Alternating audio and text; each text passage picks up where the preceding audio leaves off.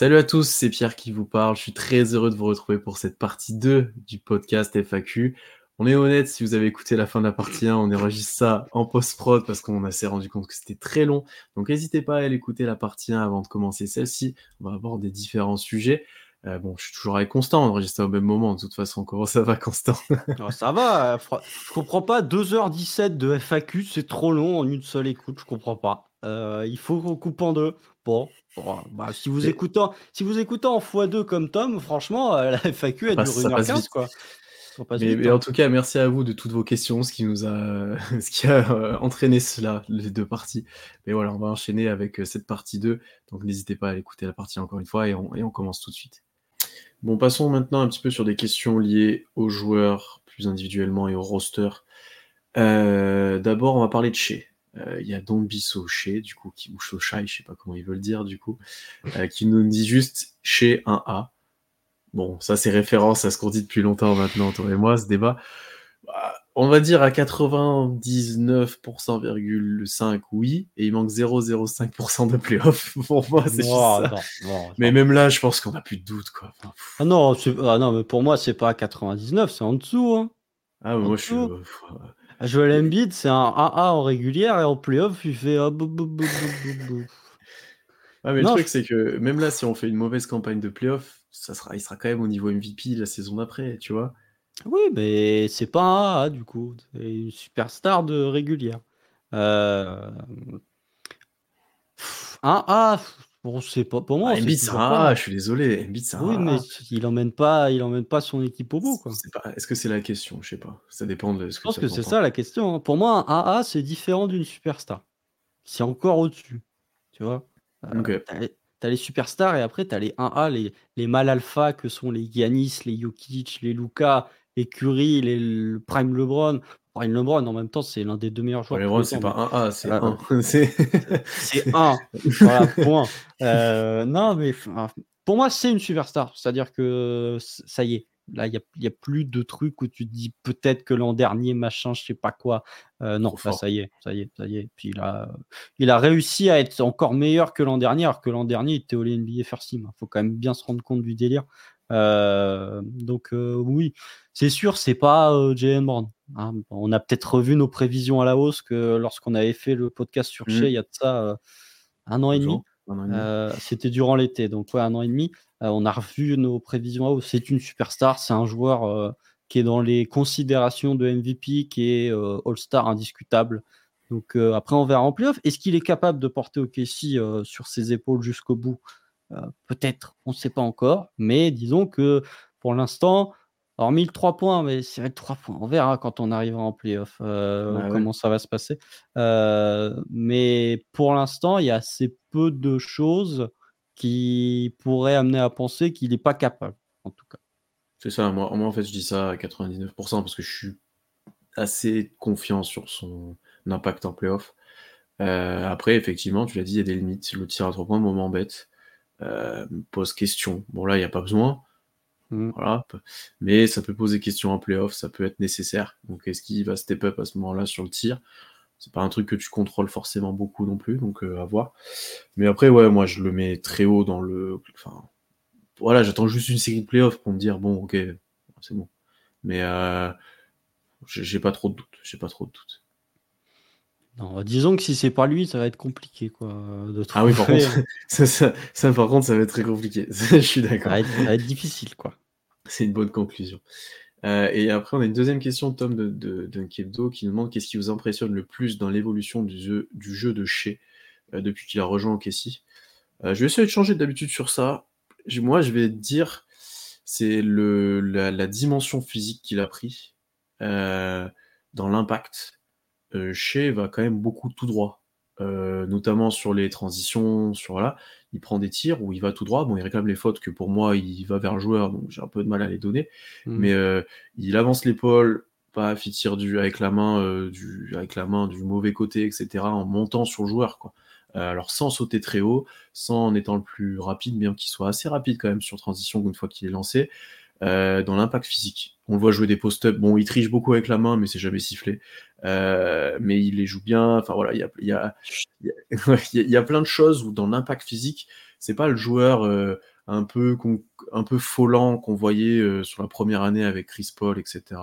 Là, c'est un joueur dominant physiquement. Euh, alors que c'est pas le joueur le plus athlétique de base. C'est pas Jamoran, quoi. C'est pas, mm. c'est pas ce type de joueur-là. Et c'est ça qui m'impressionne peut-être le plus dans le développement parce que je sens qu'il passe des steps là-dessus année après année.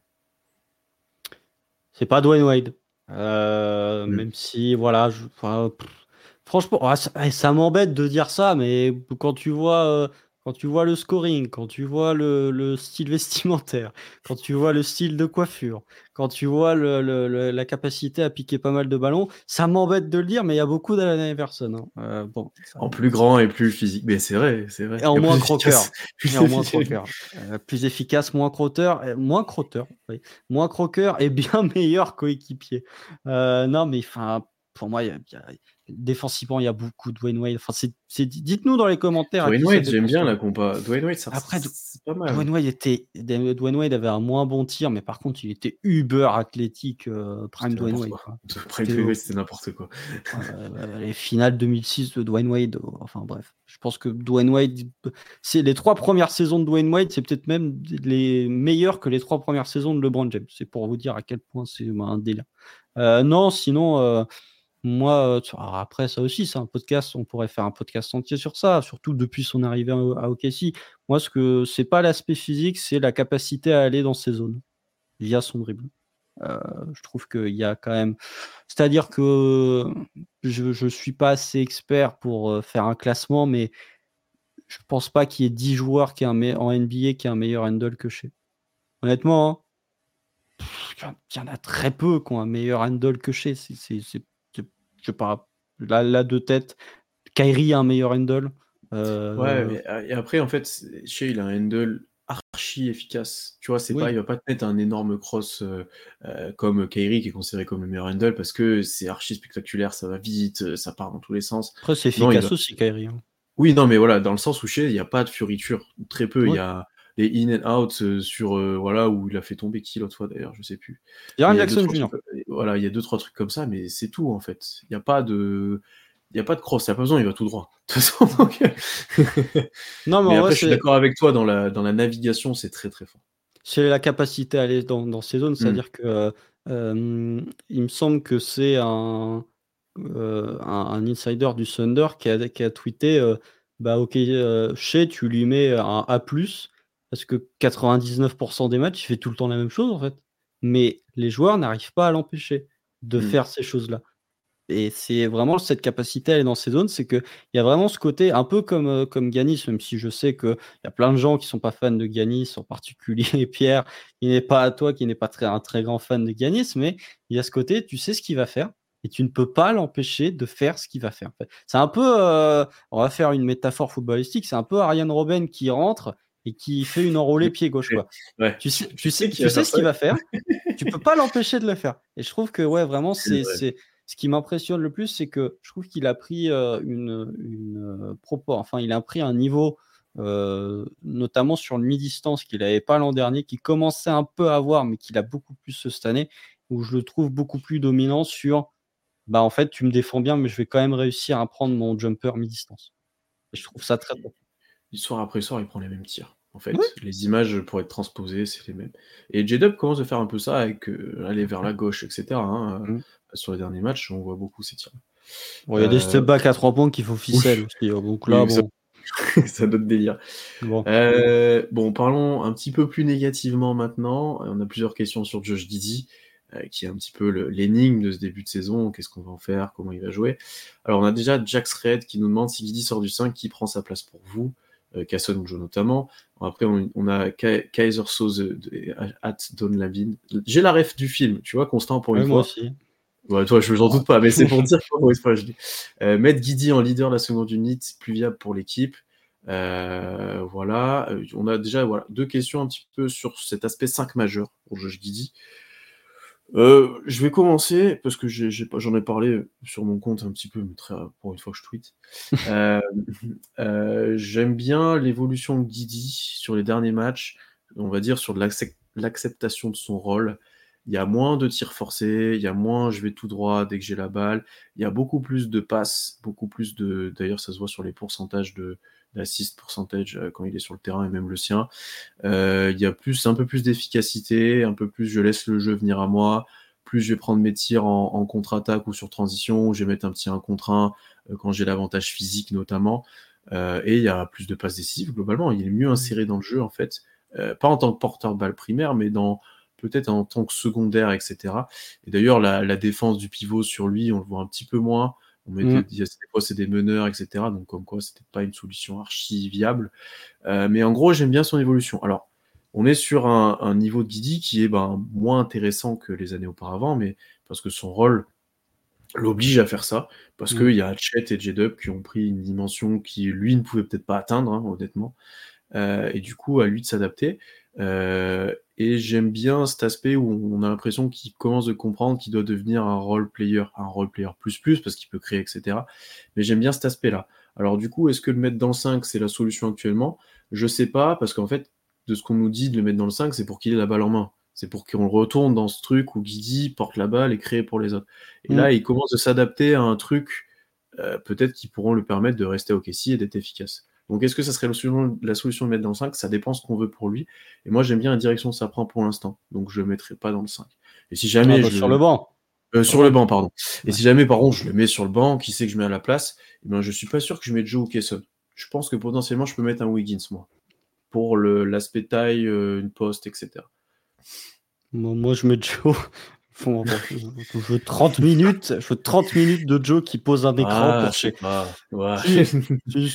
Parce que ça donne, ça donne très souvent panier au tir à 3 points grand ouvert. Alors après, le tir tombe, euh, tir pas tout le temps tombe pas, mais euh, voilà. Euh, c'est voilà. Non, non, mais en fait, je, trouve que, que Josh Giddy, c'est difficile parce que si tu le mets avec la seconde unit, bah, en fait, J-Dub est déjà un peu en train de prendre ce rôle-là, alors avec plus ou moins de réussite en fonction des matchs. C'est peut-être ce point-là où je suis un peu plus sceptique que le reste de la commune. Je trouve qu'il y a des passages de J-Dub avec la seconde unit où c'est très bien. le match contre Tenix, par exemple, je trouve qu'il y, a des passages, il y a des passages avec la seconde unit où c'est moins bien quatrième carton. disait la dernière fois déjà, hein, il y a des passages où il est trop fort et des passages moins forts. Et là, c'est les quatrièmes cartons où il est trop fort et les deuxièmes où il est des fois un peu moins bon. Oui, mais, oui, euh, mais voilà, je trouve que J-Dub, je trouve qu'on en fait quand même un peu des caisses là. Je vois, je vois MIP, J-Dub, je suis en mode oh, oh, calme quand même. Euh, Tyrese Maxi existe. Mais euh, non, non, mais euh, je sais pas, c'est difficile. J'aime bien, hein, franchement, très honnêtement, j'aime bien ce que fait Josh Giddy depuis son retour de blessure. Je trouve pas ça flamboyant comme tu le dis, mais je pense que Casey n'en a pas besoin en fait. Je pense que Casey n'a pas besoin d'un Josh ah Giddy à 17 points, 7 rebonds, 8 passes. Je pense que s'il met 11 points à, je sais pas moi, 52% au tir et que défensivement il est correct et qu'il fait 6 passes, bah ça va. Parce que tu auras Shea qui mettra ses 31 points de moyenne, tu auras J-Dub à 18-19 et tu auras Chet à 15-16. Euh, bah voilà, c'est ce qu'il faut. quoi. Il faut. Euh, je pense que de toute façon, c'était une erreur, euh, soit de Mark Denlow, soit de Guidi, soit des deux, de le faire en espèce de scoreur, comme on a pu le voir en début de saison, où il faisait peu de playmaking, où il tentait beaucoup de mmh. choses qu'il n'était pas capable de faire. Donc voilà, c'est pas. déjà, ça, ça fait quand même pas mal de temps. Allez, ça fait trois bonnes semaines, on va dire que il est mieux que une période où il était vraiment en dessous de tout. Je que c'est à partir du match contre de la défaite, enfin de la victoire contre Denver avec le tir de chez que ça commence à être un peu mieux. Donc en gros, il y a deux semaines quoi. Puis y a eu des matchs où il était pas bon. Hein. je sais plus, il me semble ce, face aux Clippers, il est pas mal, mais il perd 5 ballons en première mi-temps avant de se blesser. Mais bref, son match contre Denver, là, pour le coup, est excellent. Je l'ai trouvé très, très bon. Euh, notamment sur la, lecture, enfin, dans la lecture de jeu et dans la prise de décision. Il y a un moment, il me semble, où il est ouvert à trois points dans le corner et où il attaque euh, en direction du panier. je trouve que euh, dans la NBA, on dit souvent on dit souvent que le spacing se résume à la capacité de tirer de ton moins bon joueur, enfin ton moins bon shooter. Du coup, ça juge ton niveau de spacing. Quand tu as un jeu Giddy qui est, qui est ouvert dans un corner, bah en fait, attaquer le, attaquer le panier, ça crée des décalages dans la défense, ça crée des mouvements, et du coup, tu peux faire autre chose que juste prendre un tir à trois points. Donc, euh, c'est ce qu'il a fait un peu contre Denver, où il a servi Lou d'ordre dans des situations comme ça. C'est un Mm. peu mieux. Alors après, euh, moi, je le, pff, la seconde unit, j'aime bien chez avec la seconde unit, je trouve que ça marche très bien. J-Dub, c'est un domaine qu'il faut continuer d'expérimenter parce que ça marche pas si mal, même si c'est un peu irrégulier. Donc voilà, tu, me- tu me mets le match de Josh Giddy contre Denver qu'il a fait cette nuit, où il est à 6 sur 10 à 7 passes, où il me semble il perd deux ballons. Tu le répliques sur euh, 60 matchs, euh, avec euh, 10 matchs où il est meilleur que ça et 10 matchs où il est moins bon que ça. Moi, ça me va très bien. Ouais. Va très On le mettra pas en satisfaction ou en déception. Quoi. On le mettra, bon, ça a évolué, ça a changé Voilà. le, le rôle. Non, mais je suis d'accord avec toi. hein. Après, il pourrait prendre un chouïa plus de rebonds. Euh, ça, c'est quelque chose où je pense qu'il peut encore plus apporter. Il commence de le faire mieux aussi, mais je pense qu'il peut, il peut apporter pas mal là-dessus. Mais Mm. ouais, après, globalement, euh, même les ratings, je crois, ont réaugmenté euh, quand il est sur le terrain, etc. Enfin voilà, bon, globalement, de toute façon, Ah, je sais vu, pas. Le niveau, vu le niveau où tu joues, globalement, tu, tu, tu es en positif. Mais non, mais le- le- son rôle, et d'ailleurs, on avait une question sur ça, de Madja Love qui nous demandait est-ce que vous pensez que Guidi accepte son rôle, quatrième option ou pas? Là, effectivement, on a l'impression qu'il commence de l'accepter ou, ou, ou de, ou de s'adapter. Et on nous demandait si du coup il fallait euh, euh, potentiellement le lâcher dès cette année pendant qu'il avait encore de la valeur. Je trouve pas qu'il en a pas de la valeur pour OKC. Je trouve qu'il est, c'est encore intéressant de le garder et que du coup, t'auras- il aura peut-être un contrat de role player plutôt que d'un gros contrat à la fin de l'année. Et du coup, euh, Je sais pas. Je tu sais penses qu'il y a une équipe qui va mettre des ronds dessus? Bah, si, s'il y, moi. s'il y a une équipe qui met des ronds dessus, c'est dans un an et demi de toute façon. Donc, Oui, oui, non, mais euh, voilà, c'est en anticipation de ça, je veux dire. Je suis pas. sûr qu'il ait tant de valeur que ça en plus sur un trade. C'est trop compliqué de le faire jouer. euh, Je sais pas, ou alors faut que tu en fasses un porteur de balle dans une équipe Ouais. nulle, quoi. Euh, C'est ça. Mais après, des, des équipes sans porteur de balle, même des équipes nulles, il y en a pas. hein. Même à Détroit, il y en a un. Bah, c'est leurs meilleurs joueurs, même. Bah oui, je sais bien. Euh, San- Si, à San Antonio. C'est San Antonio. Ouais, j'allais dire. San Antonio Antonio. jamais ça. Et moi, San Antonio, je les voyais bien euh, prendre Emmanuel Quickly euh, l'été prochain, mais bon, il s'avère que euh, c'est pas ce qui s'est passé. Mm. Euh, non, non, mais je sais pas. Enfin, après, voilà, on en parlera quand on fera la stratégie de l'intersaison, je pense. On en parlera durant l'été, mais il y, aura, il y aura une question à se poser autour du contrat de Josh Giddy. Mm. de la prolongation de Josh Giddy, ou pas d'ailleurs. Euh, et euh, je pense que, euh, ouais, c'est déjà si tu as une série, encore une fois, si tu as une série de playoffs, ça peut dire beaucoup de choses de ce que tu penses de Josh Giddy et de comment tu peux envisager le futur Ouais. avec ou sans lui. S'il joue pas. S'il joue pas, S'il si, joue pas. si les adversaires le laissent tirer et du coup tu te retrouves à attaquer à 4 contre 5, euh, il faut voir. Si les adversaires tirent et qui ne met pas dedans, il jouera très peu. On, on voit déjà. Oui, oui, oui. Donc, euh, ouais. Ça sera Donc- peut-être lui aussi un bon, bon test euh, là-dessus. euh. Ah, tout le monde, ce sera, ce sera des bons tests pour tout le monde. Mais si on y va, hein, encore une fois, parce que c'est pas fini, euh, on va pas se dire euh, yes, on est qualifié. Mais euh, ouais, je pense que, que il, faut, il faut voir. Mais euh, euh, pour l'instant, je pense que Josh Didi, je lui donne en termes purement salarial avec ce qu'il propose, même avec ce qu'il propose contre le match contre Denver, je lui donne moins que Lou Dort, qui est un 17 millions par an. En gros, Hmm. c'est- c'est c'est 11 ou 12% du cap. Je donne pas 15%, je donne pas plus de 15% du cap à Josh Giddy. Ouais, parce que c'est un mo- moins bon role player potentiellement. Oui. Oui, non, Oui. mais je, suis- je suis OK avec ça. ouais.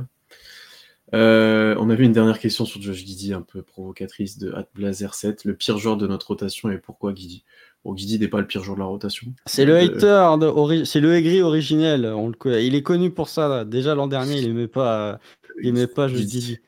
Non, c'est pas le pire joueur de la rotation. C'est des certains joueurs qui jouent très peu, qu'on voit des fois sur le terrain, des fois non. Ils sont bien pires que lui. Oui, oui. Après, il y a dans le 5 majeur, c'est lui par contre. Ah oui, oui, bon. Ça, il n'y a pas trop de doute. Il y a des soirs où c'est le pire joueur de la rotation. Il y a eu des soirs où c'était le pire non. joueur. Des soirs, là, soirs, récemment, c'est pas trop, pas trop le cas. Non. Euh, passons maintenant un peu aux, aux autres joueurs, euh, qui avaient deux, trois questions sur certains. Donc, il y en avait une euh, de Kevo, qui nous demandait le deuxième meilleur joueur actuellement, J-Dub ou Chet. Je crois que lui, il est, co- il est côté de J-Dub. Mais je pense que toi et moi, on est côté de Chet. Je comprends pas comment J-Dub peut être le deuxième meilleur joueur. Vous avez vu Chet Est-ce que vous avez Bah, vu parce Chet que, en fait, on va être honnête, défensivement, il y a, le gap est trop grand. Il est trop fort, défensivement, Chet, donc il est, il est deuxième. Oui. Ah, mais pour si moi, il y a si- même si ça jouait que d'un côté du terrain, oui, J-Dub l'est l'est peut-être. Mais il y a les deux côtés du terrain. Encore, je trouve que Chet, c'est de mieux en mieux en attaque. hein. Oui, Ah, je suis plus- d'accord. Mais J-Dub aussi. Oui, J-Dub aussi, mais je trouve que Chet, il y a de plus en plus de situations. Déjà, on, on avait des inquiétudes sur son dribble, bah, c'est de mieux en mieux en fait, euh, au niveau du dribble. Euh, Ça comme ressort quoi, il était- beaucoup là en ce moment sur le spin move. J'ai vu Ouais. passer 4 ou Mais 5 le- trucs. Mais le spin move, euh, c'est déjà un move qu'il a. Tu vois, on parle de move signature. J-Dub, c'est euh, going left. Euh, Chet, c'est son spin move. Eh bah, c'est déjà bien d'avoir 20 ans, 21 ans, d'être rookie et d'avoir déjà un move signature. Comme ça, ensuite, tu peux. Enfin, c'est une action que tu peux reproduire quand tu as besoin de marquer d'un panier. Et ensuite, tu peux travailler sur les autres actions. Pour moi, il Mm. n'y a, pas de débat. Je trouve que l'impact défensif de Chet est, est trop important sur, sur le Thunder. C'est-à-dire Mm. que, euh, voilà, c'est sujet à débat. Il sera sûrement pas. Mais je pense, enfin, actuellement, Chet Holmgren joue comme un All-Star. Je dis pas Oui, qu'il le sera, mais il joue comme un All-Star. Il y a plein de monde qui le met dans la conversation. Hein. Enfin, dans la conversation, c'est un grand mot. Qui le Pour moi, il est dans la conversation s'il y a des blessés. Mais sachant que euh, le All-Star Game, c'est 4 guards. Donc, en gros, chez Curry, Luca, Fox. Il y a deux jokers. En gros, ce seront Anthony Edwards et euh, Devin Booker, potentiellement. Et après, c'est il faut 6 personnes sur le front de courte. LeBron, Anthony Davis, Kawhi Leonard, Paul George, euh, Nikola Jokic. J'ai failli l'oublier, Kevin Durant. Ça fait déjà 6 joueurs. Et, on a, et là, il y a encore des mecs forts. hein. On n'a pas parlé, on n'a pas parlé de Rudy Gobert, on n'a pas parlé de, de Montas Sabonis, on n'a pas parlé de euh, Zion Williamson, même Alperen Sengun qui, même Oui. si je l'ai taclé, mérite de- largement d'être dans la conversation All-Star. Donc Mm. je pense que euh, ce qui est arrivé à Jaren Jackson Jr. l'an dernier n'arrivera pas à Chet Holmgren, mais actuellement il joue comme un All-Star. En tout cas, il a le niveau d'un All-Star. Ouais, je suis d'accord avec toi. Donc non, je suis, je suis avec Chet, mais parce que l'impact défensif est, est trop différent. Ou là où J-Dub est, est pas mauvais, hein, c'est pas du tout la question, mais c'est pas une, c'est pas l'encre défensive qui est Chet, c'est pas lui le défenseur primaire à l'extérieur. Il y a eu des gros progrès, notamment sur des postes 4 un peu plus physiques, sur Towns, etc. Mais euh, on est encore loin d'un impact comme Chet peut avoir, euh, où il te fait basculer un match des fois, où il te fait démarrer un run parce qu'il met 5 comptes d'affilée, euh, j'exagère à peine, quoi. C'est vraiment ça. Mm. Euh, on a une autre question un peu sur J-Dub, c'est quoi de Jax Red, c'est quoi son plafond? Est-ce qu'il peut être All-Star aux côtés justement de Shea et de Chet? C'est dur d'être All-Star. hein. Bah quand tu bah, tu vois quand t'as fait la liste là, j'ai fait ah ouais, c'est quand même très épais. Alors à part quand il y aura les retraites, mais il y aura des nouveaux qui vont arriver, enfin c'est quand même très très dur quoi, c'est C'est dur d'être All-Star. c'est très très dur. Sachant que euh, le All-Star Game, enfin, c'est le front de courte, mais c'est elle plus intérieur. hein. À l'intérieur, il y a 2-3 joueurs aussi. Et puis il y a 2-3 joueurs qui vont arriver. Euh, voilà, on va parler, enfin, on peut parler de Victor Wembanyama, mais on peut parler, euh, je sais pas moi, de d'autres intérieurs de la conférence Ouest qui vont se développer. Euh, Alperen Sengun, euh, il sera All-Star un jour, je pense, sans, sans trop de débat. Donc euh, voilà, c'est difficile d'être All-Star. Son plafond, je pense que c'est un c'est un fringe All-Star. C'est border All-Star. Ouais. Peut-être qu'il sera une fois, deux fois pour déconner, mais comme euh, qui c'est qu'on pourrait citer à l'époque? Peut-être sur un c'était un poste différent, mais Mike Conley a toujours été comme ça. tu il vois? a été All-Star. il a été All-Star une fois, mais cadeau. oui, cadeau. Euh, non, mais je sais pas. Enfin, pour moi, faut qu'il. Enfin, pour moi, l'objectif, c'est-à-dire que si euh, si J-Dub euh, atteint le niveau d'un Desmond Bain, par exemple, qui est pas All-Star, qui pourrait l'être, c'est déjà très bien, sachant que Desmond Bain, c'est un joueur en 25-5-5. Donc c'est un peu dur quand même de d'arriver à ce niveau-là. C'est pas impossible, mais Est-ce que c'est prime Chris Middleton genre? Je sais pas, parce que défensivement, il était fort, Middleton. Après, J-Dub est pas, est pas fort. Enfin, je dis pas que J-Dub est faible, mais Middleton, euh, c'est clutch en playoff. euh, ah, c'est dur quand même, c'est dur. Euh, je sais pas, mais dans ce registre-là, des fringe All-Star, je pense que ça peut être un joueur qui peut faire euh, Tobias Harris avec plus de haut et plus de bas. Tu vois. Enfin, avec Tobias Des Harris, plus oui. hauts. Voilà, des hauts plus hauts. Euh, parce que Tobias Harris, euh, il est euh, très régulier, mais très régulier dans le 17-18 points. Dans ce, dans ce profil-là, ça, peut, ça peut être. Enfin, il est déjà à 19 points de moyenne, mais je pense pas que je, je vois Chet avoir plus de sélections All-Star Game que lui, par exemple, si tout se passe bien. Moi aussi. Potentiellement, il pourrait en avoir eu une saison. On peut imaginer une blessure, on peut imaginer des blessures d'autres joueurs. Il peut, comme il serait border, il pourrait potentiellement y accéder. Après, je le vois un jour euh, peut-être passer cette barre des 20 points là. Euh, mais après, ça suffit plus maintenant, ça va être All-Star. Maintenant, il faut vraiment, euh, dans les joueurs que tu as cités avant, enfin, c'est tous, euh, ils portent leur équipe, quoi. Enfin, Mm. presque ou pas. hein. Euh, Mm. c'est tous des superstars ou presque. C'est vraiment, c'est solide maintenant pour être All-Star, surtout à l'Ouest actuellement. Donc, euh, ouais, à voir comment ça évolue, comment il évolue. On ne met pas de limite parce qu'il surprend souvent, mais il y a encore du chemin. Il y a encore du chemin et peut-être qu'il pourrait l'être, mais je pense qu'il y aura priorité sur Shea. Bon, ça c'est sûr. Et Chet, en sera peut-être plus proche. Mm. Et même dans le, comment dire, dans la réputation et dans le, la popularité, dans ces choses-là, Chet est déjà très haut. Très, très haut. Après, J-Dub est quand même bien évalué, hein, mais c'est plus par les Oui. hipsters que par le fan Oui. euh, entre guillemets qui suit un peu moins de, de- qui suit un peu moins près les, les équipes. Je sais plus où- sur quoi c'était, mais Chet était déjà dans les recherches, par exemple Google, de les plus demandés sur les joueurs. Il y avait plein de choses comme ça qui font que. Enfin, Chet est, est- est Il est dans il est dans le il est dans le top 10 des joueurs ayant fait le plus d'impressions depuis le début de la saison Oui, sur voilà, les réseaux ça. sociaux, alors que Mm. chez il y a même pas. Ouais, donc pour situer. euh, D'ailleurs, c'est ce que je t'avais dit, ça m'étonnerait pas que Chet ait pas mal de voix. euh, Ouais, euh, pas plus que chez, hein, pas plus que chez. Non, et, et d'ailleurs, mais c'est tout bête, mais je, dans la com d'Okessi, euh, c'est peut-être moi, mais j'ai vu beaucoup de et de Chet, mais moins de Dub. C'est normal, c'est normal. J'entends. Mais après, voilà, le, le- le- il faut voter. Voter. Est-ce que vous avez voté aujourd'hui pour les All-Star Games? Votez pour Shea parce que euh, si vous ne savez pas, le vote du public représente 50% des votes. Après, c'est 25% des joueurs, 25% des médias. Si vous voulez éviter que le backcourt starter soit composé de Luka Doncic normal et de Stephen Curry, parce que Ouais. les gens ont voté pour Curry, les fans des Warriors, votez pour. euh, Ça va être ça, de toute façon. Je sais pas, parce que potentiellement, euh, les euh. Non, il me semble que c'est joueur-coach. Oh, je sais plus. Mais euh, en gros, si euh, par exemple Curry est premier au vote des, des- du public et chez troisième, bah, si tu as Curry 3 chez 2 sur les deux autres catégories, c'est Curry qui va starter parce qu'en cas d'égalité, c'est le, le- Hmm. le public qui compte. Mais je sais pas, avec la saison d'OKC, si Dallas venait à être un peu moins fort, peut-être que les joueurs te mettraient chez premier. J'y crois pas, hein. mais on sait jamais. Je pense que c'est s'il y a bien une année en tout cas, euh, où, enfin une année à partir du moment où Stephen Curry est encore actif, à partir du moment où il y a autant de fans des Warriors, où Shea peut être titulaire, c'est peut-être cette année. Ouais. Après, au moins, il sera peut-être pris un peu plus tôt dans la draft des joueurs. Je crois qu'il Il n'y a plus de draft. Oui, de toute façon, il n'y a plus de draft, je suis bête. Plus de draft. C'est S-West maintenant. Bon, tant mieux. Euh, on enchaîne. Petite question de Day Chris sur J. Will. Est-ce qu'il est la bonne personne pour être le backup de Chet ou est-ce que ça serait mieux l'utiliser en 4 Alors déjà, pour l'instant, le backup de Chet, c'est Kenrich. Pour moi, déjà, c'est un peu les deux, mais bon, j'ai- Kenrich, pour moi, aura plus de minutes en backup que, que Chet, euh, que J. Will sur les playoffs, par exemple, des choses comme ça. Après, est-ce que c'est la bonne personne? Euh, On en a parlé un petit peu tout à l'heure de J. Will. Le profil pourrait le faire. Après, il manque d'impact physique, il manque un petit peu de choses dans le jeu, mais dans le profil théorique, je, Mm. ça pourrait potentiellement le faire. Mais il y a encore des choses à prouver. Je suis d'accord, je suis d'accord. Euh, bah, moi, je suis pas le plus grand fan de, J- de Jeline, mais c'est vrai que euh, les pivots, euh, les, enfin, voilà, les, les pivots rim runner, pff, Ouais. bon, on a réputation, de toute façon, euh, toi et moi, de- dans la commune, de pas aimer les pivots. Euh, bonjour à Joe Danielos d'ailleurs. Euh, mais on a, on a la répute de pas aimer les pivots.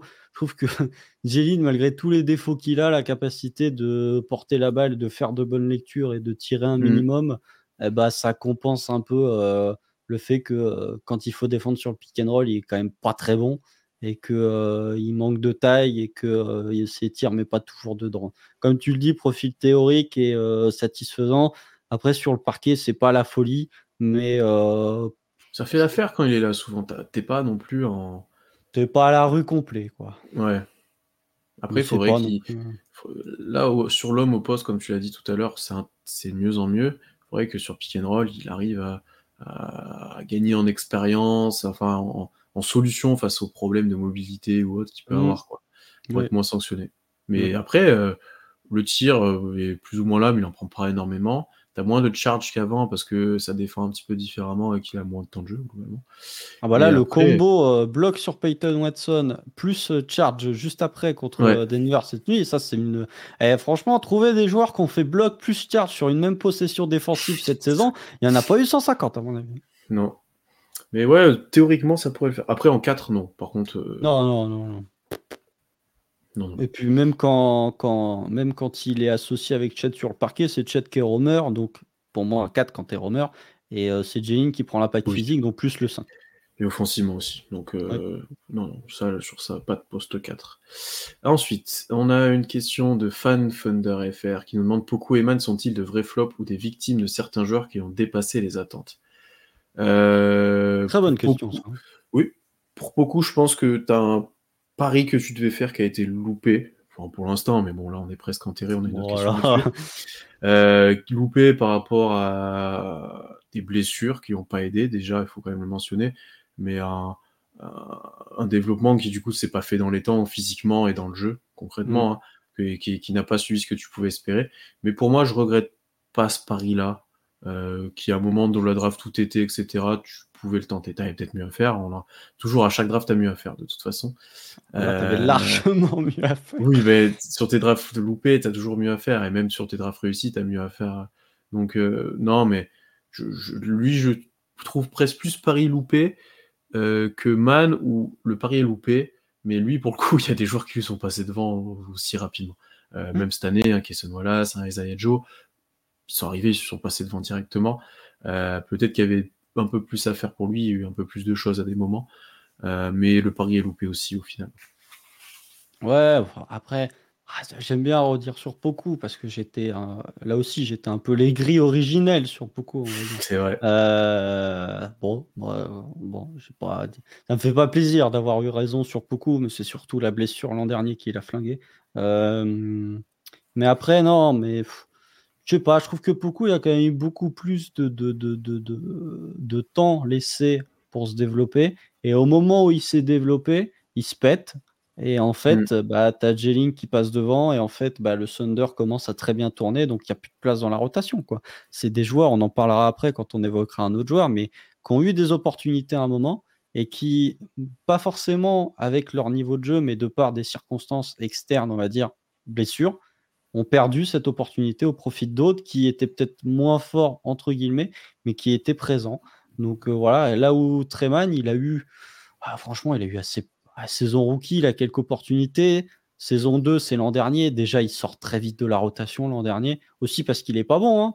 Euh, C'est toujours un pas lien bon de là, c'est déçu l'année dernière. ouais. c'est un lien de, c'est un lien de cause à effet. Il, il est pas bon l'an dernier, mais Isaiah Joe, il rentre contre Dallas, il est bon, bim, il est dans la rotation. Quoi. C'est encore une fois des joueurs qui ont, soit via blessure, soit via leur niveau de jeu, n'ont pas su saisir euh, certaines opportunités qui leur ont été données, qui ont euh, vu leur place euh, se perdre vis-à-vis de d'autres qui ont su saisir de leur côté ces opportunités. Hmm, c'est ça. La NBA, c'est aussi souvent une question d'opportunité et de chance offerte, et si tu ne saisis pas quand elle est là. Et pourtant, oui, il y a eu des saisons de reconstruction où il aurait pu euh, s'affirmer un peu plus. hein. Euh, Hmm. Il y a eu des matchs où là, il y a les 30 derniers matchs de certaines saisons, c'était lui. Quoi. C'était... Donc, euh, non, non, mais je suis d'accord avec toi. hein. Mais euh, ouais, globalement, là, c'est les deux joueurs. euh, bah, c'est de la draft un peu loupée, je pense, sur- parce que c'est la même année. C'est- Non. Beaucoup, c'est la 2020, Treman, c'est la 2020. Ah oui, c'est avec Malédon, excuse-moi, je me trompe de. Oui, Ouais, oui, il a oui. deux choix un peu loupés là-dessus, mais qui, qui ne coûteront, coûteront pas forcément très cher au Kessie parce que tu étais dans la reconstruction, etc., mais qui auraient pu être euh, compromettants si tu dans... t'avais pas bien drafté derrière, on va dire. Ah, disons que la 2022, euh, pff, elle est pas mal. Elle équilibre termes un peu tout. ouais, elle est pas- disons qu'elle est, elle est pas mal, quoi. Euh, bon, la 2021, il y avait Trey Murphy en 17. Mais. Ouais.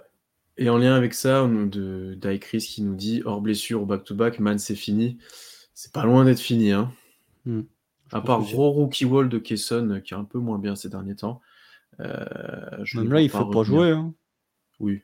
Même là, il fait. Il l'a. Encore, un... encore un Missy sur le banc. Hein. Oui, et puis il l'a balancé contre l'Enix. On a vu que c'était pas terrible. Donc, euh. Ouais, et puis tu vois, contre Knicks, il rentre, même les petits tirs qu'il doit mettre et tout, il met rien, il n'y a rien Mm. qui va, quoi. Mm. T'es pas, Ah. c'est pas, c'est pas un joueur en confiance, quoi.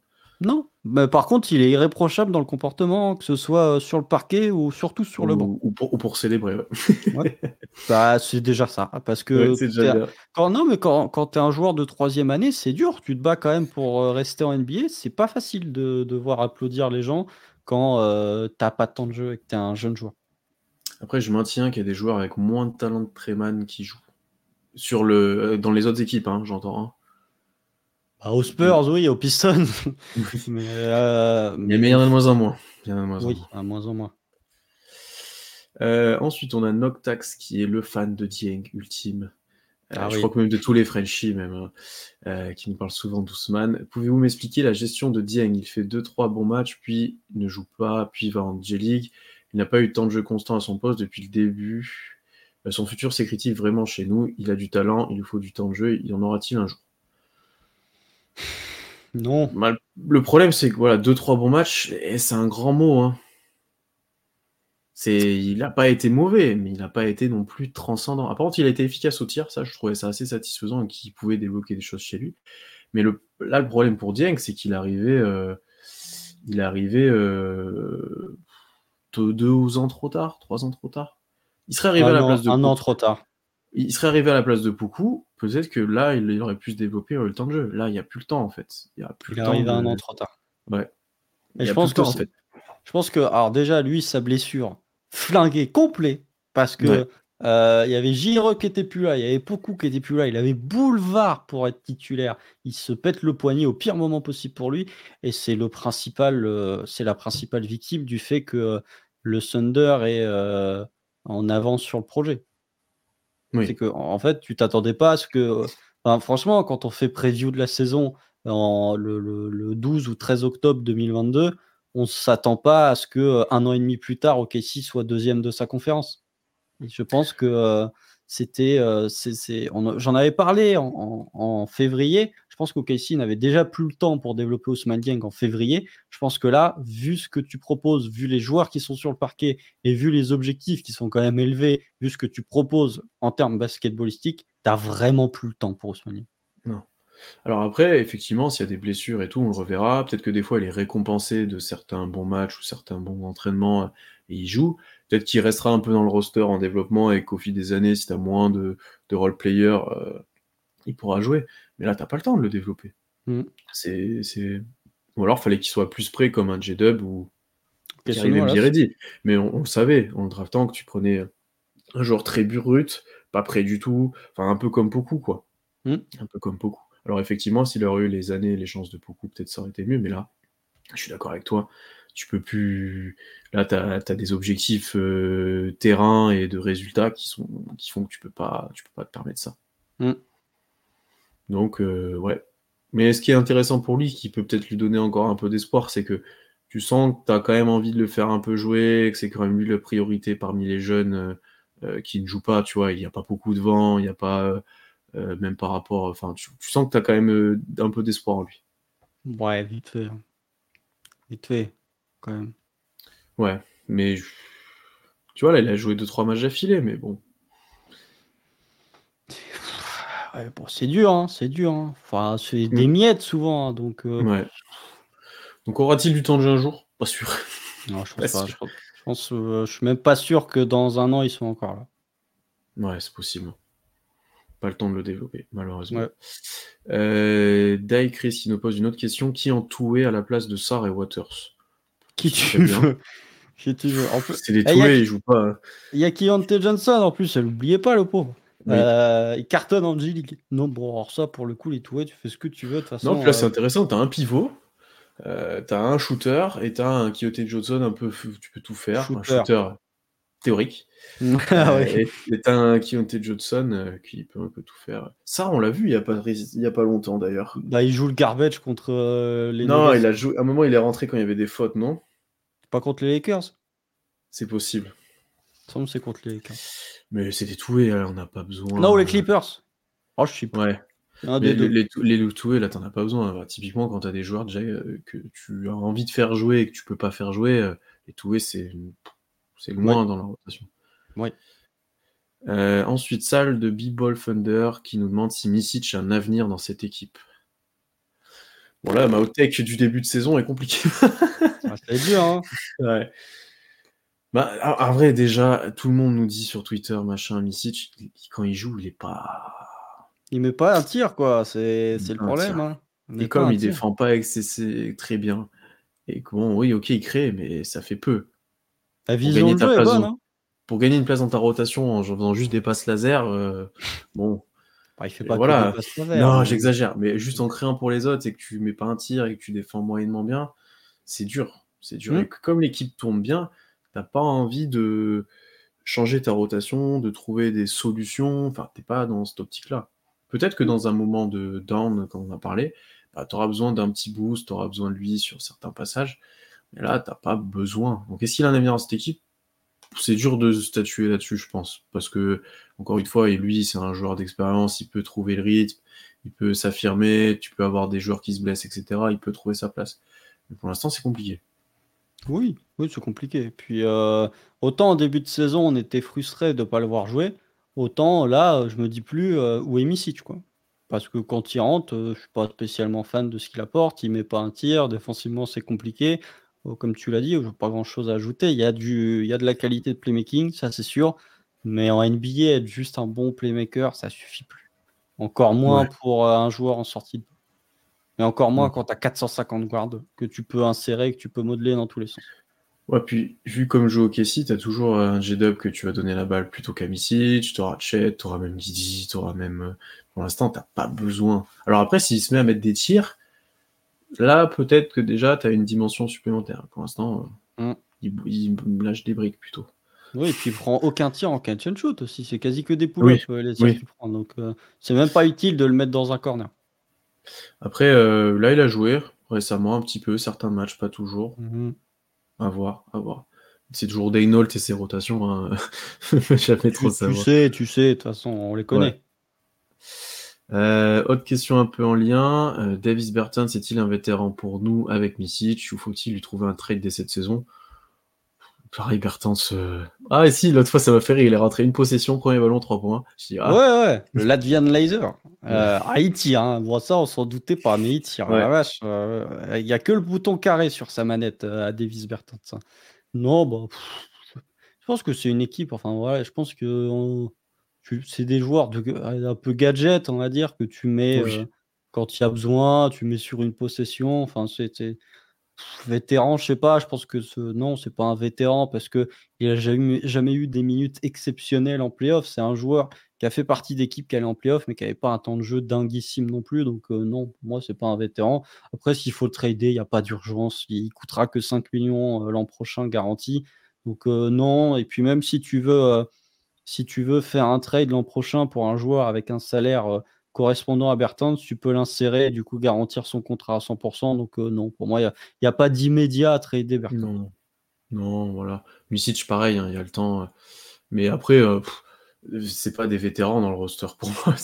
Non, non. S'ils ont un rôle à part, un peu. Voilà, de joueur gadget, j'aime bien cette expression. C'est vraiment un joueur gadget. ensuite, à quel joueur qui ne joue pas ou peu aimeriez-vous donner plus de temps de jeu et pourquoi c'est Aaron Wiggins, cet homme de Dunkebdo qui nous demande encore ça? Bah oui Oui, monsieur Aaron Wiggins, comme d'hab, le point Aaron Wiggins. Toujours, hein ça fait deux ans hein, qu'on fait le point Aaron Wiggins. Après, là déjà, il joue tous les soirs. Pas plus ou moins, mais il joue tous les soirs déjà. Oui. Mais oui, il est bon. il est bon. Ouais, après, le temps de jeu est toujours un peu fluctuant, mais euh, bon, il est sur euh, trois matchs de suite à plus de 10 minutes. Euh, sur les trois derniers matchs, c'était pas arrivé depuis les trois premiers matchs de la saison. Euh, ah si, il y a un stretch où entre Portland et, et la victoire face aux Lakers, il joue cinq matchs de suite à plus de 10 minutes. Mais non, non, mais après, il y a des blessures. Mais oui, bah, moi je trouve que c'est bien, Aaron Wiggins. je suis pas convaincu que si tu le mets titulaire, ce soit mieux. Ce que j'étais en train de me demander, même de plus le faire jouer, est-ce qu'il serait bien meilleur? Non, je pense pas. Je pense que c'est un joueur d'impact sur quelques minutes et que, euh, un peu comme d'autres joueurs dans la ligue, il, profite du fait qu'il soit assez peu responsabilisé pour masquer ses défauts et uniquement pour voir ses qualités. Ouais. Ouais, il va te provoquer, il va les gagner, gratter un ballon, il va te mettre un tir, il va faire un petit drive, un petit truc. Et, euh, Non, je suis d'accord avec toi. Mais euh, après, effectivement, ce serait intéressant peut-être des fois s'il y a des blessures de faire jouer plus, voir ce que mmh. ça donne. Mais après, je vois, effectivement, je vois pas trop qui nous on aimerait faire jouer plus qui ne joue pas dans le roster. Enfin, là, on vient de dire déjà Missy chez Bertens, non? Euh, Dieng, voilà. Euh, J. joue assez. Kenrich joue bien assez. Oh, la rotation à 10 va bien. Hein. Hmm. Rotation à 10 non, là-dessus, on est plutôt convaincu. Ouais. Euh, question de Blaze R7. Kenrich ou Wiggins pour compléter notre rotation en playoff? Bah, Kenrich. Mais Kenrich en priorité. Mais Kenrich en priorité. Kenrich, même s'il est cette année il est moins bon que l'an dernier, mais bon. il met dedans. Hein.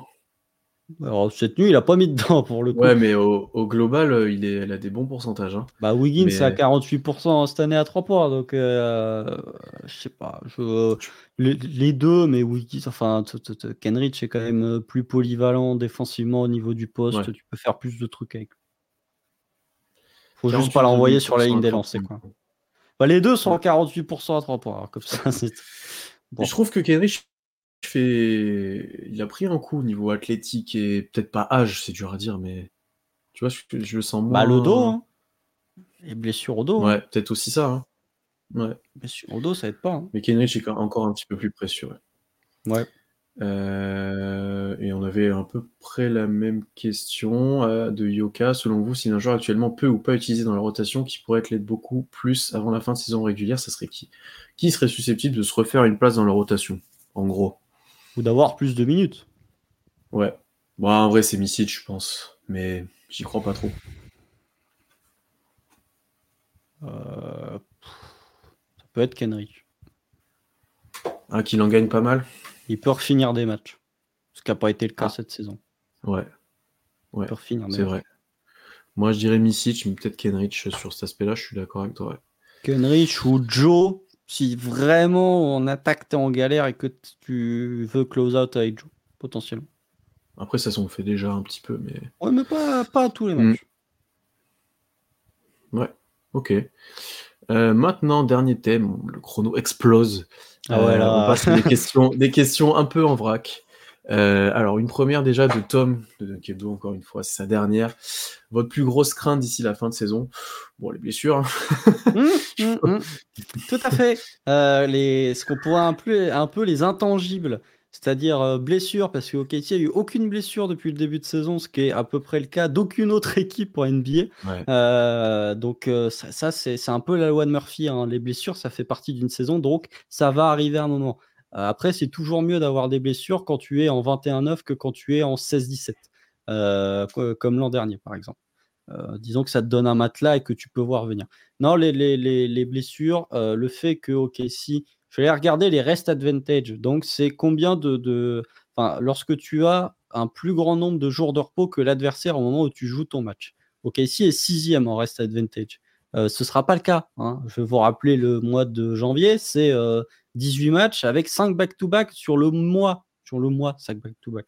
Euh, donc voilà, je pense que euh, c'est les, les blessures, le fait que tu vas enchaîner les matchs, donc les corps vont être testés. Je pense notamment à Chet qui, sur le mois de janvier, ça m'inquiète un peu. Je suis très curieux et un peu anxieux de voir comment son corps va réagir à l'enchaînement de matchs. Le fait qu'OKC a joué 19 matchs à domicile, euh, et enfin, a joué 6 matchs de plus à domicile qu'à l'extérieur, ce qui est déjà pas mal. Donc euh, voilà, c'est c'est un peu les intangibles et c'est un peu euh, ce qui arrive dans une saison régulière, euh, une baisse d'adresse à 3 points, des blessures et le fait que là, tu arrives sur un stretch qui est beaucoup moins euh, agréable, qui est plus agréable en termes de qualité d'effectif parce que la fin décembre, c'était le pire stretch en termes d'adversaires affrontés pour le Thunder, mais qui en termes de- d'enchaînement des matchs est beaucoup plus pesant et beaucoup plus impactant et qui pourrait nuire un petit peu à ce que propose le Thunder en attaque et en défense. Ouais, bah ouais, t'as dit décembre, là on, a, on en finit en 8-2, mais on avait 10 potentiellement matchs assez euh, importants à jouer, on n'était pas forcément serein, 8-2 c'est très bien.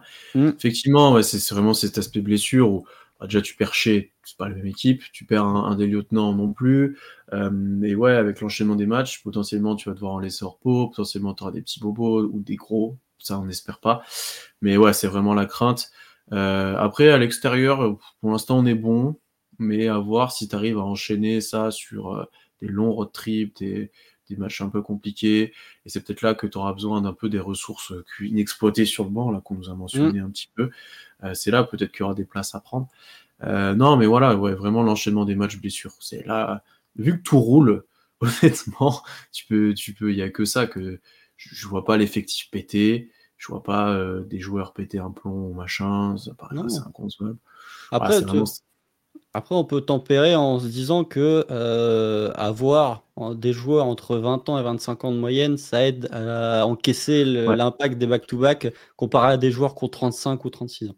Ouais, bah justement, on avait une question de Monsef là-dessus. Euh, vous pensez que le staff médical du Thunder fait un excellent job, vu le peu de blessés depuis le début de saison, ou c'est que de la chance? Euh, Alors, je pense comme toi qu'il y a une partie chance, tu l'as bien dit, peut ça risque d'arriver à un moment. Mais effectivement, comme tu as commencé de le dire, euh, l'aspect euh, l'aspect âge et jeunesse joue beaucoup. Euh, effectivement, dans la récupération, dans tout ça, tu es, forcément bien mieux. je prends l'exemple de Josh Giddy là, qui se blesse. je suis pas sûr qu'un joueur de 35 ans va, qui fait cette cheville-là va rejouer deux jours après.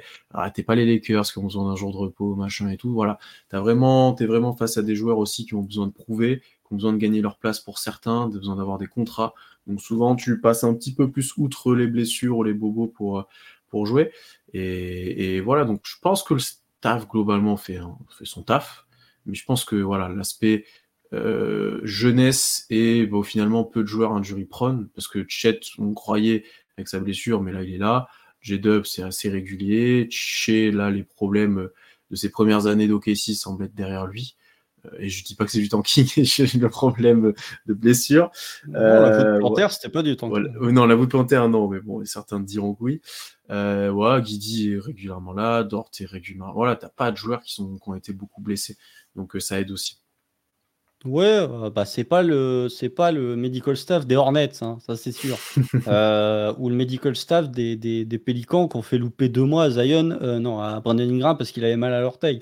c'est sûr. Je pense que oui, comme tu l'as dit, il y a une il y a une part de chance. C'est, pas possible d'avoir aussi peu de blessures quand tu arrives au tiers de la saison. Enfin, surtout quand tu es une équipe qui drive énormément, donc tu as des contacts physiques.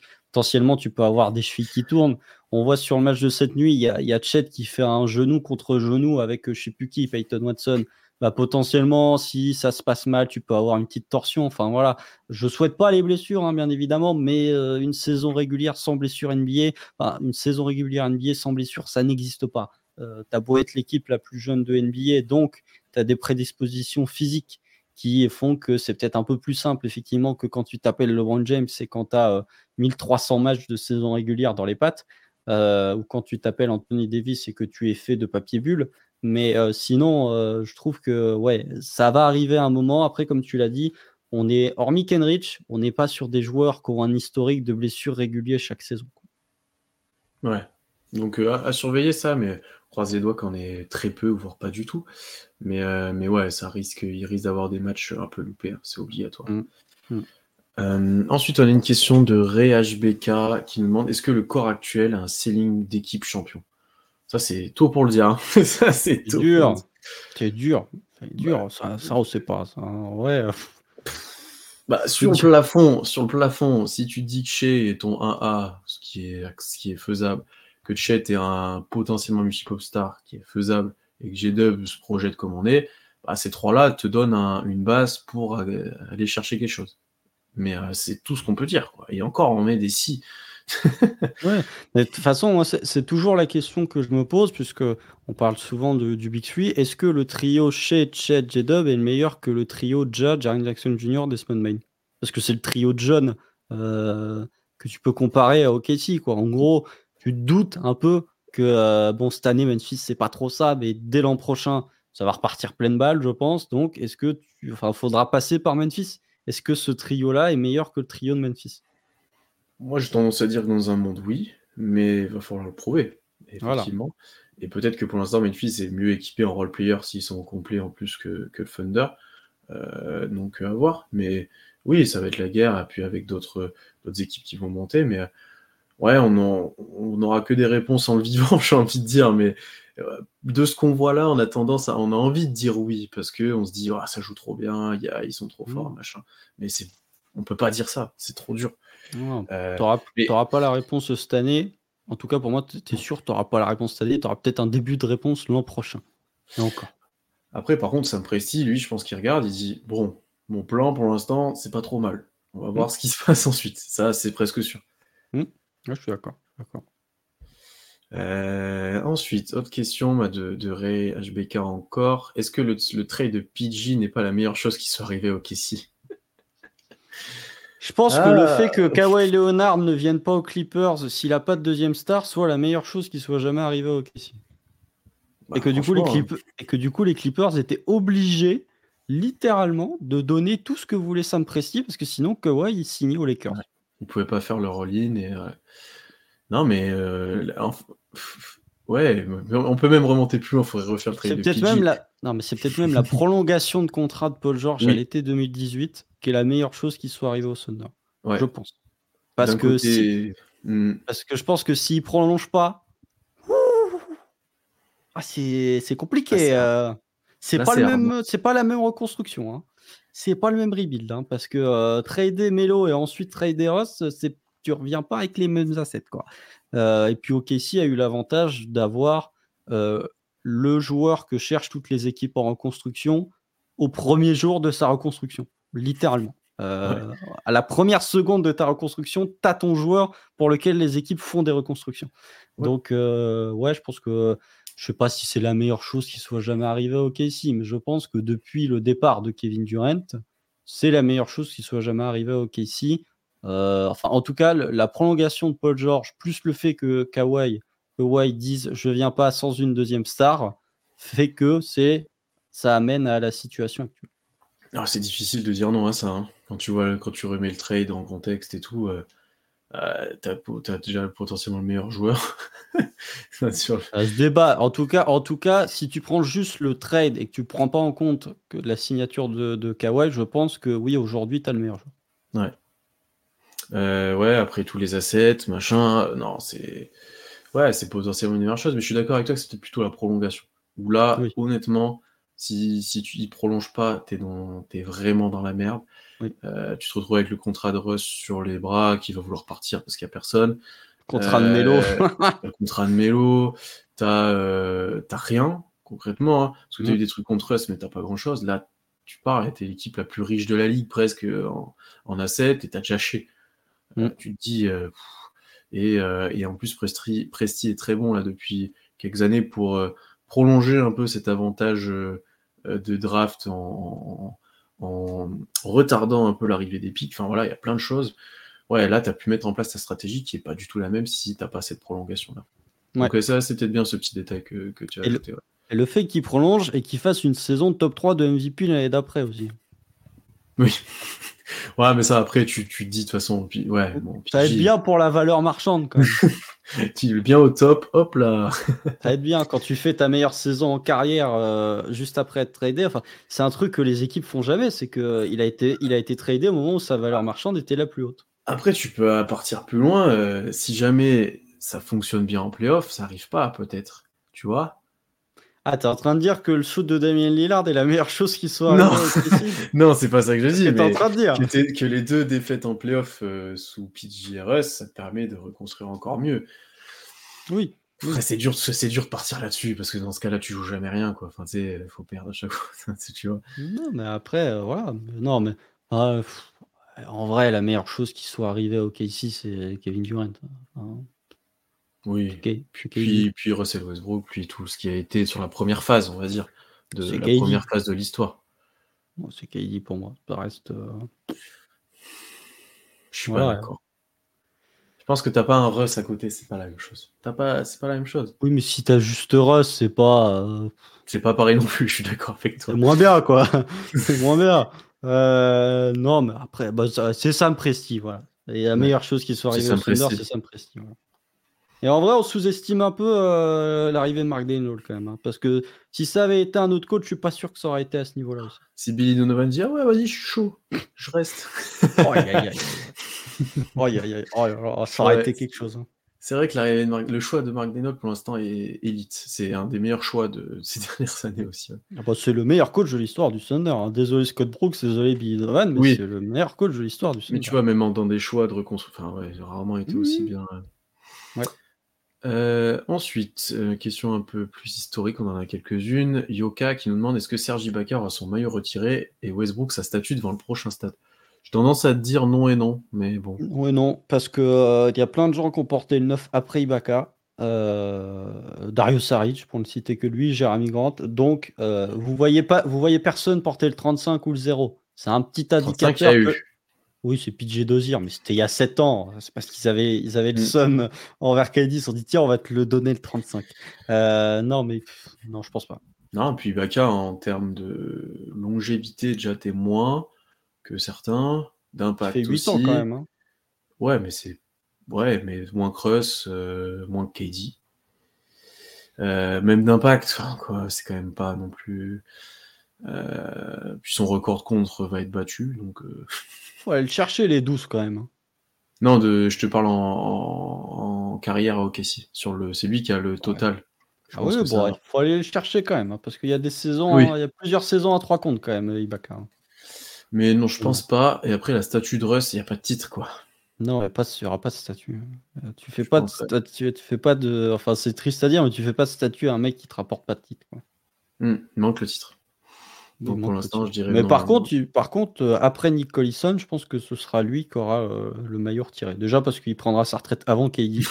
Que, et que même si les deux venaient à prendre leur retraite en même temps, jamais le Thunder retire le maillot de KD avant celui de Russ. Je pense.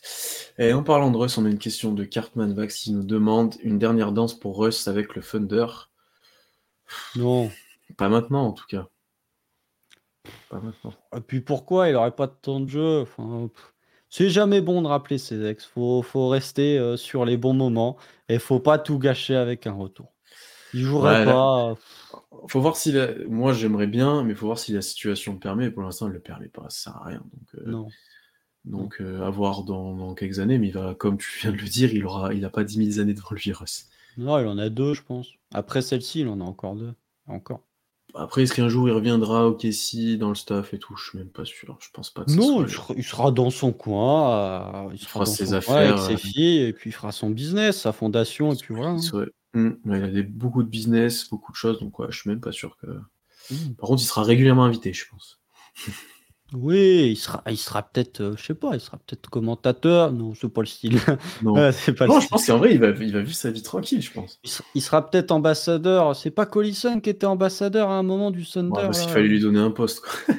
Oui, bah, je sais pas. Il, re- il restera dans le coin, je pense. Mais après, c'est un gars de LA, donc je pense qu'il sera pas au Mm. Oklahoma City. Non. Non, en vrai, il vivra sa vie euh, très bien. Et puis voilà. Euh, Yoka aussi- ensuite qui nous demande une seule série de playoffs d'OKC à absolument voir, cela serait quoi? Alors, euh, euh, On alors, suggestions. on, on pourra en reparler cet été peut-être si on s'y prend un peu plus tôt que l'été dernier. Euh, restez connectés, on va dire. Non, mais fou- si- non, mais on- Pour voir enfin, 2016. Non, la meilleure. Non, non, c'est Memphis 2014. Oui, sur une série, ouais, c'est les grosses joutes là, de ces années-là. Là. bah, les surtout- Spurs, les Clippers et Memphis, il y en a des très très belles. Ah, mais c'est surtout Memphis 2014. Il y a quatre Mm. matchs de suite qui vont en overtime. Donc, euh, Ouais. c'est une série qui se termine en 7. Sinon, euh, bah, Regardez les- la campagne de 2016. pour le premier tour contre les Mavs, c'est pas bien. Oui, ou euh, juste Spurs euh, Warriors. Bon, euh, Warriors, ça fait mal au cœur. Ouais, mais les pas- matchs sont, les matchs sont, c'est épique quoi. C'est Bon, il y a le game 1 qui est serré, sinon game 3, game 2 c'est raclé, game 3 et 4 c'est super raclé. Euh, game 7 c'est pas trop serré, le 5 non plus, il y a le 6 quoi. Mais en fait, moi, la campagne, enfin, l'année 2016, je crois que niveau NBA, c'est C'est la meilleure, c'est la meilleure. Franchement. C'est la, meilleure all-time. C'est la meilleure régulière parce qu'il y a le 73-9 des Warriors et c'est les meilleurs playoffs parce qu'il y a des, il y a des, enfin c'est, il y a des remontées de 3, enfin il y a des 2-1 league qui sont blowout et ça se termine par des finales Les épiques. finales, euh, les finales, c'était légendaire. T'as le- pour certains, c'est la, c'est la dernière de Kobe en plus. Oui, c'est la dernière- bon après, euh, pff, ouais, euh, disons, c'est le dernier match de Kobe. Disons que Oui. le dernier soir de saison régulière, c'est probablement le meilleur dernier soir de l'histoire de la saison n'importe régulière. quoi. C'est C'est-à-dire que n'importe- en même temps, t'as- enfin, dans, dans le même temps, tu as une équipe qui tape un record qui beaucoup pensaient ne, qui ne- n'aurait jamais été battu, en même temps qu'il y a un top 10 NBA all-time qui tape 60 points pour son dernier match. Voilà. Mm. Ça- Ça, ça n'arrivera plus jamais. Après, tu sais que la 2020, elle est un peu épique quand même. hein. Bah, je me rappelle, oui, mais on en reparlera un jour. Promis, on sera, on s'y prendra plus vite. On en reparlera un jour de toutes ces belles séries. euh, Mais pas tout de suite. On n'a pas trop le temps, mais on en reparlera un Et après, et après- ouais, et après, juste pour finir, moi j'ai un peu plus de mal avec les anciennes anciennes parce qu'en fait, ça devient chiant à recarter, c'est chiant. Rien, va. que là, je vois, une- rien que là, je vois une différence. Alors j'imagine même pas si je regarde maintenant du truc des années 90. euh. Ah non, faut pas. Moi, je compte pas Seattle, je compte que OK. Non, non, mais je parle au global sur la NBA. Oh, ça va. Ça, ça dépend ce que tu Mm. regardes. Ça dépend ce que tu regardes. Euh, quelle équipe tu regardes. Les Knicks des années 90, oui, c'est un peu dur. Euh, mais tu regardes les Suns de Barclay, ça courait, Ah bah oui. euh, ça courait pas mal. Euh, mais après, non, non, mais sinon, ouais, c'est- regardez 2014 contre Memphis, euh, 2012 contre les Spurs, vous avez pas mal, j'aime bien. Et après, sinon, Dans les premières années, ça peut être cool. Comme Bah, ça, t'as plus les Lakers et tout, là. C'est drôle. ouais, bah, c'est 2012, c'est la même année. euh, c'est- sinon, ouais. pff. Les Clippers, c'est marrant, surtout le Game 5, parce que les Clippers, Oui. ils sont à, les Clippers, ils sont à plus 7 avec 40 secondes à jouer, ils réussissent à perdre en, en temps réglementaire en plus. Ah, quand il ça se fait bien caca dessus, là. C'était très drôle. Ouais, bon, après, Reggie Jackson, c'est vrai que c'est lui qui touche la balle en dernier. Mais bon. Euh, mais sinon, non. 2014 contre Memphis, déjà parce que OKC remporte la série. Et puis parce que c'est euh, des matchs serrés partout. Alors là, pour le coup, c'est pas le plus beau basket que vous allez voir. C'est du grit and grind, hein, globalement. Mais c'était deux équipes qui s'aimaient pas beaucoup. D'ailleurs, assez peu d'équipes aimaient bien les Grizzlies, finalement. Entre les Clippers, OKC, les Spurs, euh, voilà. Mais ouais, 2014, c'est celle qui m'a marqué là en les revoyant pour euh, euh, un projet euh, euh, qui a été retardé, on va dire. Ok, euh, avant-dernière question, c'est un petit jeu de Too Fast for You. Construisez votre 5 majeur du Thunder des 5 dernières saisons avec un seul joueur par saison. Et ça, c'est dur. hein. Attends, cin- cinq dernières saisons, donc on commence à la dix- euh, 17, bah, 18? 2000, non 18-19 18, 19, 19, 20, 20, 21, 21, 22, 23, 23, 23, 24. Ouais, Chris Paul 2019-2020, Shea Gilgeous Alexander 22-23, enfin 23-24 cette année, Paul George 18-19. Ah et là ça devient dur. Ah, ça devient dur Parce que si c'est un, un par année, il faut prendre les deux saisons de merde. Alors Ford, alors Ford 2020-2021. Et alors là, il faut trouver la 22. pour moi, il faut la- que tu sacrifies, faut que tu prennes chez l'année dernière et que tu prennes Chet cette année. Ah, alors Ford 20-21, c'était bien. hein. Ouais, mais tu prends euh, 21, 22. Non, attends. Tu prends. euh, T'as t'as fait trop d'années, toi, non? Non, mais non. Attends. Euh, Chris Paul 2019-2020. Chez Ouais. 23-24. Ouais. Paul George 18-19. Orford 20-21. Il faut quelqu'un de la 21-22. Euh, Ouais, mais Parce est-ce que tu peux. Tu prends, tu chez 21, 22 et Mais non, tu c'est la saison où il, c'est la saison où il est, moi, il est, il prend euh, 8 tirs à 3 points par match où il est pas bon. Il est pas bon, il est. Ouais, non, celui-là, bon. c'est celle-là, il, est- celle-là, il est pas bon. Ah, C'est-à-dire qu'il faut que tu prennes quelqu'un euh, 21, 22, c'est terrible. Hein Non, C'est t'as raison. ça, non Non, raison. Chris Paul 19-20, Shea 22-23, Paul George 18-19, Orford 20-21, Chet 23-24. T'es obligé. Ou alors, franchement, sinon, c'est tu dois prendre Lou Dort, qui est à 17 points de moyenne, non. à 33%, Chet. 35%. Non, mais voilà, je, je te... ou alors c'est la saison rookie de Didi. Euh, Non. Et voilà. Darius Baisley 2021. Théo 2022. Malédon. bon. Théo Malédon. Non, mais eh, tu sais que le 5 majeur Chris Paul, Shea, Paul George, Chet, alors Ford, c'est pas très- mal. Hein. C'est pas très mal. fort. C'est pas mal. Tu peux Non, faire mais 2-3 je- trucs. hein. Euh, non, je pense que tu peux pas faire mieux. hein, Je suis d'accord avec toi. Il faut que tu joues sur le Horford là, sur l'année euh, où il était là. Chris Paul était quand même très fort quand il était là. Ah oui, oui. PG, bah, tu pourrais te dire on prend du Russ, mais dans le construction et PG à ce moment-là est trop, Non. est trop, est trop fort. Euh, bien sûr, chez Stan, chez de, bon, faut prendre un chez. Et L'an Chet, en fait, dernier. t'es obligé de le prendre de cette année, hein, donc euh, Ouais. tu vois, sinon pour le roster. Oh oui, tu vois, j'avais réfléchi vite fait celle-là avant et j'avais à peu près comme toi. Alors moi, je l'ai fait on the fly. Ouais. Euh, dernière question de Joe Danielos. Quel prospect à la prochaine draft Toi, Joe, il est dans le futur? Ah, c'est le seul à avoir posé une question sur les prospects. Tout le monde nous a parlé de playoffs, il n'y Non, a que Joe qui nous a dit les playoffs. Euh, enfin, les prospects. On va, on va déjà attendre de voir quel pic on a, déjà. Oui. Ce sera intéressant de voir où on est positionné. Euh, non, je pense que on aura plusieurs pics. Si on a un pic haut, il faut qu'on prenne du talent, parce que tu n'en as jamais assez. Mais par contre, si tu es à 20, 25e, il faut pas prendre un profil de joueur brut, il faut prendre un joueur déjà qui a que tu vois ce qui, ce qui va te donner, quoi, je pense. Mm. Parce que tu n'auras Mm. pas le temps de le développer comme un Ousmane Dieng, en fait.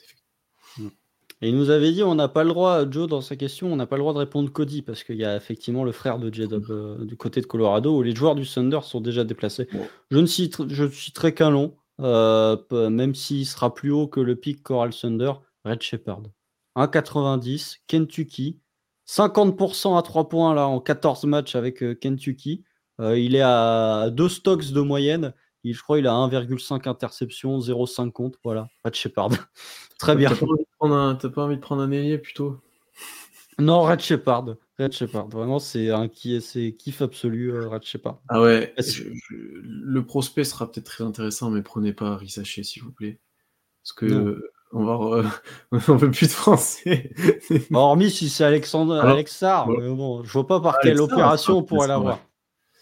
Mais euh, un français un peu brut qu'on va devoir développer, je sais pas si c'est la bonne idée. Non, non Red Shepard.